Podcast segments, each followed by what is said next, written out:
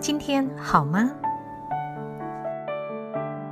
各位好好听 FM 的听众朋友们，大家好，我是陆仲燕。你今天好吗？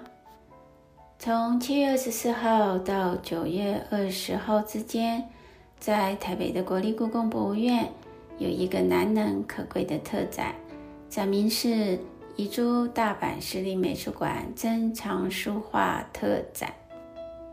大阪城呢，在十五世纪的时候，已经是日本关西的文化和经济中心。如今呢，也是日本重要的城市，它的地位仅次于首都东京。在一六一四年的时候，日本战国时代和江户幕府的大将军德川家康就已经在大阪立足了。三百年之后呢？到了一九三六年，集结当时最先进的设计理念和建筑技术，大阪市立美术馆就落成了。落成之初呢，它的典藏主要是来自于日本各大收藏世家的捐赠。第二次世界大战的时候，日本在一九四五年战败投降之后呢，大阪市曾经遭受到盟军多次的空袭。所幸大阪市立美术馆并没有受到波及，也因此它所典藏的数千件的中国文物得以完善的保留下来。今天，当我们提到大阪市立美术馆的中国艺术的典藏，不得不提到阿部房次郎。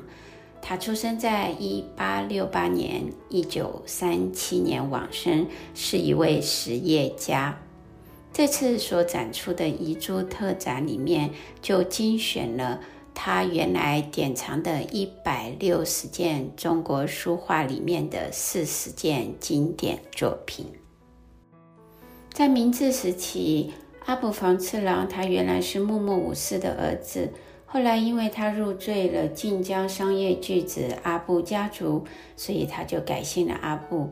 一九二一年开始，为了家族的商业需求，他到各国去参访，包括欧洲啊、美国，他甚至还去了埃及跟印度。他到那些国家的时候，他也会参观博物馆。参观这些博物馆，给他一个深刻的体会。就是艺术文化的保存是非常重要的，所以呢，之后他就立志收藏文物。那他主要是收藏什么类型的文物呢？就是他非常钟爱的中国书画。二零一八年，大阪市立美术馆的策展团队特别来到了台北故宫，拜会了当时的院长，提到他们希望能和台北故宫合作书画的交流展。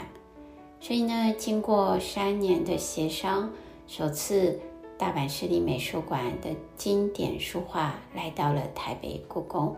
这次的遗珠展总共有五十九件书画精品，其中呢有四十件来自于大阪市立美术馆的书画呢，是精选于原来属于阿部房次郎他毕生典藏的一百六十件中国书画。